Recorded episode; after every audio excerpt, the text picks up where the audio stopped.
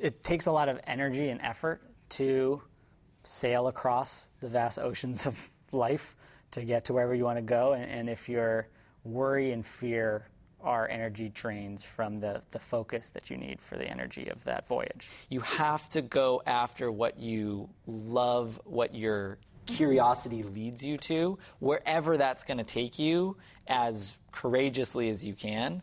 And that's the only way you give yourself a chance of reaching that goal, even if it seems kind of impossible or not even crystallized for you. Together, these Hawaii-born twin brothers continue to pursue their shared dream of making Hollywood movies. Aaron and Jordan Kandel, next on Long Story Short. One-on-one, engaging conversations with some of Hawaii's most intriguing people. Long Story Short with Leslie Wilcox. Aloha mai kākou, I'm Leslie Wilcox. I found it transfixing to listen to twin brothers Aaron and Jordan Kandel of Honolulu. When they're in spirited conversation, they are very much in sync. And that's even when they don't completely agree. You don't know which one is going to finish the sentence. The brothers are almost inseparable in both their professional and personal lives. They joined the screenwriting team for the 2016 hit Disney animated film Moana, which features the voice of Dwayne "The Rock" Johnson. I know, not every day you get a chance to meet your hero. You are not my hero. And they continue to write together as a dynamic duo and have recently begun producing Hollywood movies such as Adrift, which was released in 2018. Both twins have young families, and they even live next door to each other in Manoa Valley. Aaron and Jordan say their parents, Lloyd and Sherry Kandel, were hippies, originally from the U.S. mainland, who once lived on the north shore of Kauai near Taylor Camp, which was a clothing-optional alternative community of people living in tree houses. The couple later moved to Oahu and settled down in Kaimuki, and they were surprised when not one baby, but two babies arrived.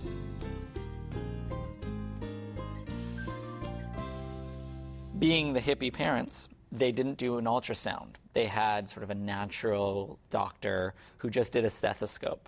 And Aaron had, we found out later, he'd gotten sort of pushed up, probably kicked by me, under my mom's rib, so that when they did the stethoscope, her heartbeat overpowered the sound of his. It was so close that they only heard one here and one here. So the doctor, for her entire pregnancy, said, "You've got one."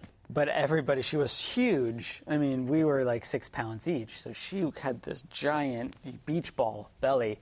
And their joke was everybody but them and their doctor knew that they had twins. Like, you know, aunties would come up to her at the beach or in the market and touch her belly and go, "Twins." When they actually had the birth, she tried to do a home birth, and it turned into an emergency rush to C-section. And they pulled him out first, and their doctors were getting ready to stitch her back, and they said, "Wait, we have another pair of feet in here." Whoa. Imagine not knowing that there's suddenly the doctor saying, "We see an extra pair of feet in there," after they pulled me out. And so fortunately, it was him, and he was healthy, and they pulled him out.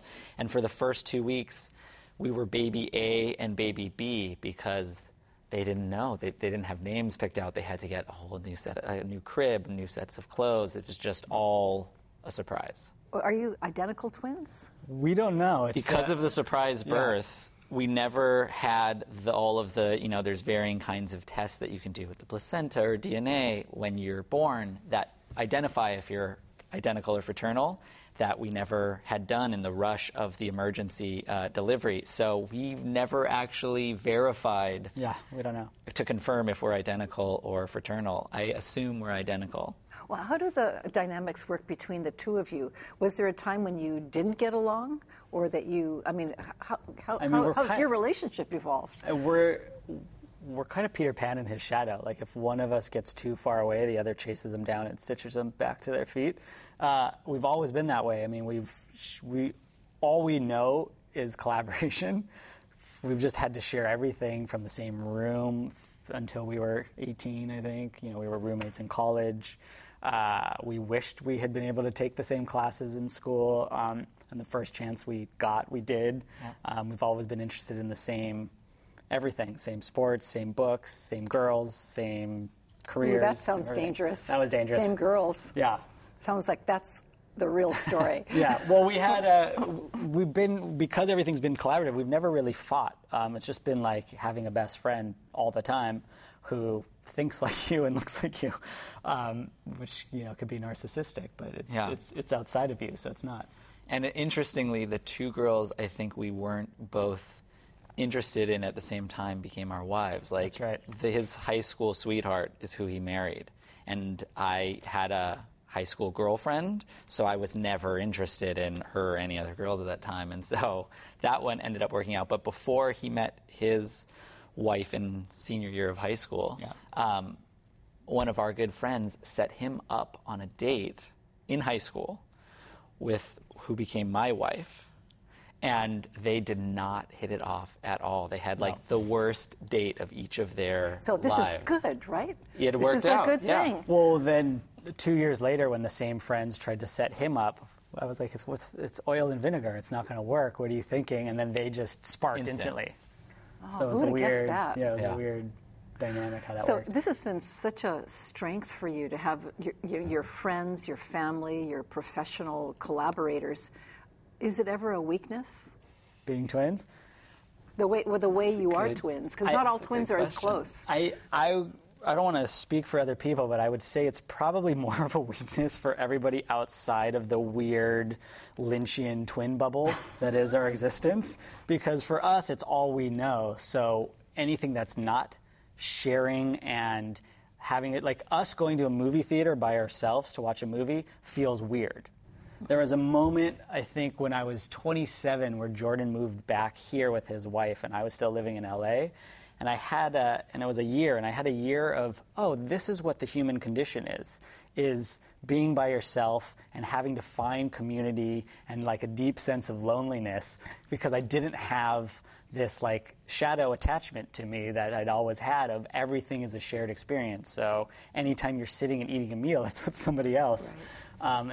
And so I think for other people to not, you know, for our wives at first, like dating and having to get used to the fact that we were already born with our soulmate, so finding a second soulmate and bringing that into the mix is a weird alchemy. That becomes, I think, challenging. They're probably cringing hearing you call me your soulmate. From a young age, Aaron and Jordan Kandel were very close and shared friends, sports, and activities. But what influenced them the most was their shared love of reading and writing. Whenever we had free time, whether it was at recess or lunch or as soon as we got home after school, we were just like this. I think we read a book a day. And did Iolani homework? Well, we didn't have homework until like fourth, fifth grade. So those first, 4 grades was just our bookshelf literally collapsed from the weight of all the books we were reading. Yeah, it was like 300 books a year. It was crazy. So you spent your early years reading. At what point did that turn to writing? Early, too. Pretty early. I think from, like, second, third grade. Yeah, I have a memory of getting an assignment that was write a 3-page, double-spaced, huge kid print story that would take you, 15 minutes when you got home. And we each, separate of each other, went and just started writing and both turned in, like, a 30-page, single-spaced story the next day, because we just got lost in the world that we and also we couldn't draw, so it was easier for us to do it in words. We still can't draw, but and so I have a very distinct memory of going, that was fun, and I just don't, where did the time go? And that was second or third grade, and ever since then we... What did your teachers say? They were like, oh wow, cool. Future screenwriters and film producers Jordan and Aaron Kandel of Honolulu both pursued their love of literature and studied creative writing at the University of Southern California. However, they did not start off working together on screenplays. Over the course of college, we discovered something you would think you would have known right off the bat, which is we loved writing, both of us. We wanted to work together. We both majored in poetry. Which is not very collaborative. No, it is not. We discover very quickly that poetry is probably the least collaborative form of poetry you can do, unless you're your entire au revoir of work is Renzo's, which is a form of handing lines back and forth. But there's very limited styles of poetry that are collaborative. Right. screenwriting and TV writing especially are the most collaborative form of writing I can think of. And so we were studying those as well and started to write our first screenplay in college together and thought, this is so much fun and this is so natural and combines kind of the best of what we loved in reading growing up, all these novels and these long-form stories with what we've been trained and are pulled towards in poetry, which is saying as much as you can in as few words as possible, which is very much the limitations that the screenplay form has about things with which words often are, struggle to capture. And that's the visual medium of film and TV. And so it kind of combined everything we loved into one form. What did you do after you left USC, having decided to become screenwriters, which is an almost impossible job to get in Hollywood if that's where you're heading? We ate a lot of peanut butter sandwiches. Yeah. No, we came straight home and became teachers. Yeah, that is true. Is what we did. So we taught at Punahou and Iolani. What did you teach? I taught 10th grade English. For a year. And I taught 9th grade Spanish. And then in the summers we taught, and that was the first year, and then we started substitute teaching pretty much every subject you could think of. Every grade, everything from kindergarten to like conducting the full orchestra without any orchestra experience. But a lot of movie making and a lot of SAT prep. Yeah. You're saving money, I'm taking it, with all these teaching jobs. Yeah, so we would teach all day that first year and then write all afternoon when we were done grading and lesson planning and all weekend. And then when we went to substitute teaching, we would try to make just enough to survive. So like teach 1 or 2 days a week and then write the rest of it. So we very much saw from the beginning writing as our full-time job, and teaching was something we loved and were very passionate about, but our first and foremost pursuit was writing, and so that was allowing us to do the writing. And were you also looking for those all-important contacts to get you to the screen? No, because we were here. I mean, we were not guys born into it, connected in any way, had any knowledge or access for who to talk to get there. Even USC couldn't say, hey, let's...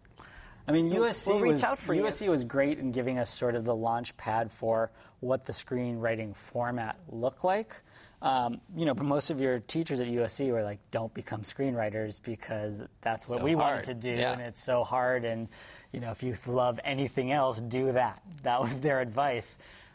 So you had a sense of how daunting the mountain you had to climb was ahead, but you also, when you're 22 to 26, you have that sort of naive, I'm going to climb Everest and I can do it without oxygen or ropes and here we go, which you need, and it's important to have that. And if we knew better looking back, in the 10-year climb it took us to get to the top of Everest and the frostbite fingers that we have as a result, like we probably wouldn't have done it, but, it's good to have that. How many years exactly teaching and writing? The first screenplay we sold was after 4 years of writing, and we sold it like we got the call. We just started an SAT quiz, and it was a summer course we were teaching at Punahou, and we gave the kids the quiz, and then we got a phone call, and it was Fox and Disney were both bidding on our first screenplay, and we had to go out and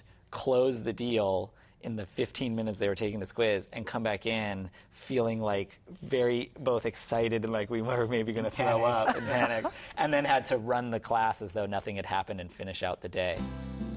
After 4 years of working as teachers in Honolulu and writing screenplays 8 to 10 hours a day, Aaron and Jordan Kandel sold their first screenplay to a Hollywood studio. But that show was never produced. And it would be another 6 years and several other unproduced screenplays before the Kandel twins finally saw their work on the big screen with the 2016 release of Disney's Moana. As anyone who's done anything creative, countless rejection for years and years, thousands of no's before someone says yes. And if you're going to take every no personally, I don't know how you move forward. How many rejections did you receive? So many. A lot. I mean, it took 4 years to sell our first thing. We made it, And then it took another 4 years till we sold anything else. And it took 10 till Moana, which was the first thing that actually got produced and made, came onto the screen. And so all of that whole 10-year journey was informative and challenging before you kind of figure out how to read the swells and steer the canoe. It took that long to figure that out. Do you think that period of discipline and without no instant gratification there, yeah. right? Yeah. Do you think that helped you make it for the long term? I think we would have honestly preferred getting the instant gratification. yeah, I would have. Sure. And you could still do. I would have loved the rocket launch straight into the stratosphere. Yeah, that would have been great. I think we would have done it anyway. I think the success or financial success or any kind of recognition was never our motivation. Getting it is nice because it allows us to continue to do what we loved and not have to second guess and question how are we going to feed our families, because we are now getting paid to do what we always loved and were doing since second or third grade. But we would have done it anyway. For Moana, we felt as fortunate to be called to it because it was not our idea. It was a project that existed for years, 3 years before we got the call to come and be a part of it. Were you there to rescue it, to do trouble fixing? Yes. So they had, and that's not just it's typical of the Disney Pixar process, is that over the course of 3 to 5 years, usually 4 to 5, they'll put the movie together anywhere from 8 to 10 times internally before it's shown to an audience. All hand-drawn. Hand-drawn, and all, you know, every 3 months they're basically rewriting, rescoring, re-recording, redrawing, and editing up a version of the film. Not as animated as you see, it's sort of your old school sketch flip book animation where Mickey's hand will move like this as you flip the pages, but a whole rough cut of the movie. And so they'd done that for 3 years, and the story had lost its way. And so they needed to find new writers to help them steer a course towards what the story was. And they had a lot of the tent poles, we'll call them, of the story. They had the girl named Moana. They knew that she lived on Motunui. They had all the characters kind of drawn and animated. So we knew that cast. She was going to meet Maui. She was going to sail out and try to restore, spoiler alert, Te Ka into Te Fiti. But they didn't know why she wanted to leave. They didn't know why Te Fiti had become Te Ka and what would turn her back. They didn't know what the relationship with Moana and Maui would be, or where she would find him, or what they were sailing out to do. All of that was up in the air. And so we had to come in and help create all the story to connect those dots. Isn't it interesting the storyline got lost along the way after all that technical work and artistic work?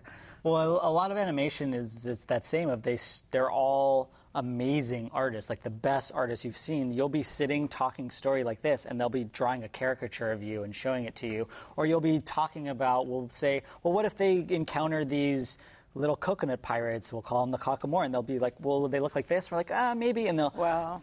More like this, yes, and they'll just be tossing photos behind them. There'll be just sheets of paper of them drawing and throwing, which is amazing because we can't draw. So for us, that was like magic of Disney come true before our eyes. But yeah, they start with the visuals because they're all artists, so they get really excited about visual ideas, and then it's trying to find. We almost had to come in and be the story wayfinders and the navigators of the story to connect what these visual motifs and ideas could be through the character work and through the thematics and through the values of the experiences that we had growing up on the islands. And this wasn't a Hawaiian movie. It's Polynesian. Yeah. But you really had a role to play in terms of making it authentic and not putting in the wiki-wacky cellophane hula skirts and language. We tried. We came in hoping to there were characters that existed in earlier versions that we will not mention that were culturally insensitive, if not offensive, that we threw out. We said, you can't do this for these specific reasons.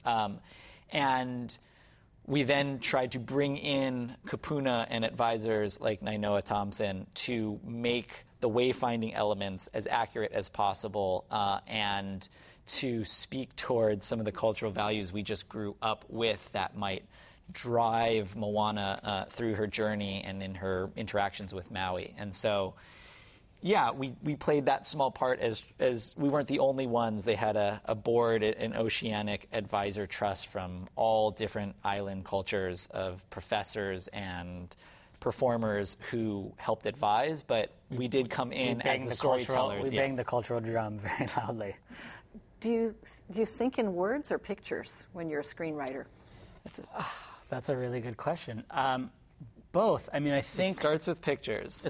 We have to see the movie in our head in order to put it on the page, and then basically the process of writing for us is reporting. Like, it's almost, you have to visual, you almost have to sit in the audience, you have to direct the movie, and then you have to be able to edit it and watch it.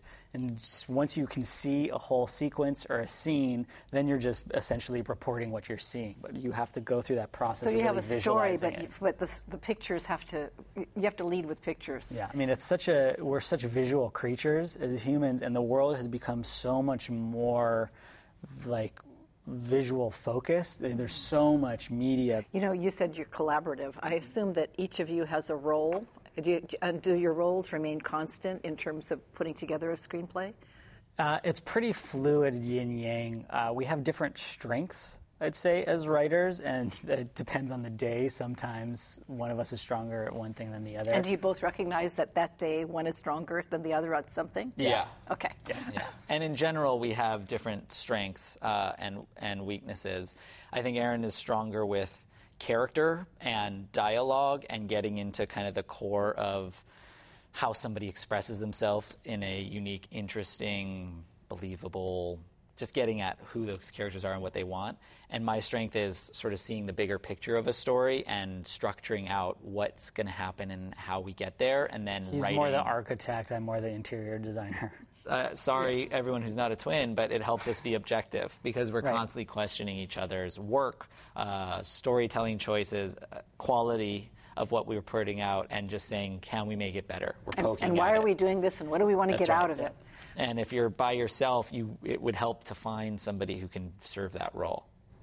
We'll break out a whole story. We'll sit and we'll talk, or we'll go hiking through the forest and just talk and figure out how we both see what the grand vision of it is. And then it'll usually be architecting it out, which he's very good at in terms of breaking an outline and detailed, and then all come in and be, well, let's make this is kind of a cliche, let's make this more original or fresh, or have somebody say something in a way you wouldn't think. And then it becomes sort of breaking out and tackling sequences or scenes on the page.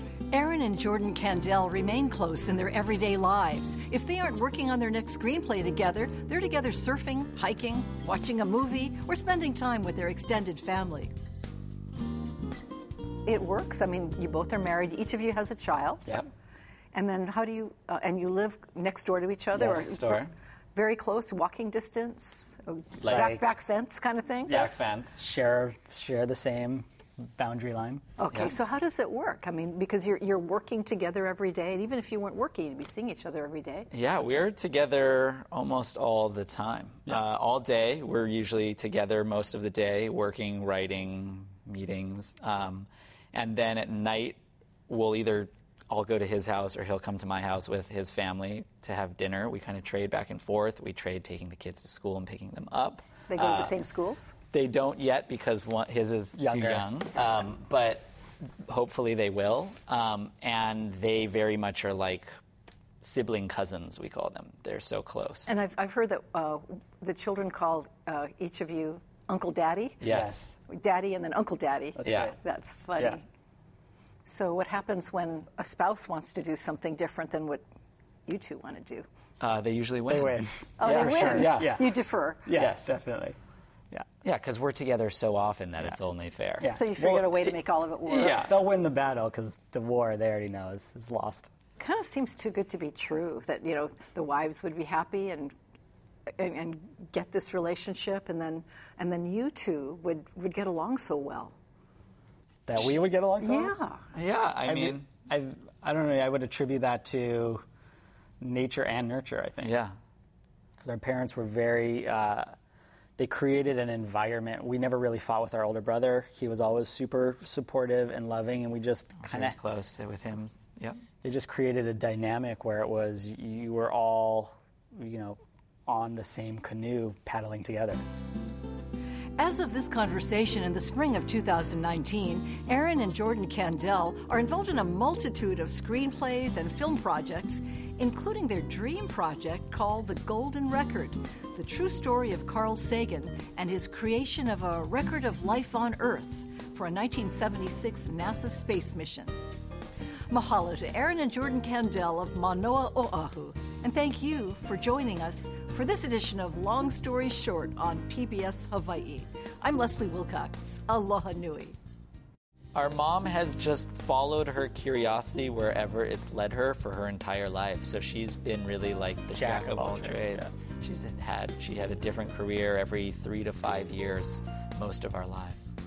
And would you put that under the fearless category? Oh, for sure. Yeah. I think the two things we learned from our mom more than anything is she always said growing up, the only thing you can control in your life is your attitude. Just everything else is a variable that you can't predict or control. For audio and written transcripts of all episodes of Long Story Short with Leslie Wilcox, visit pbshawaii.org.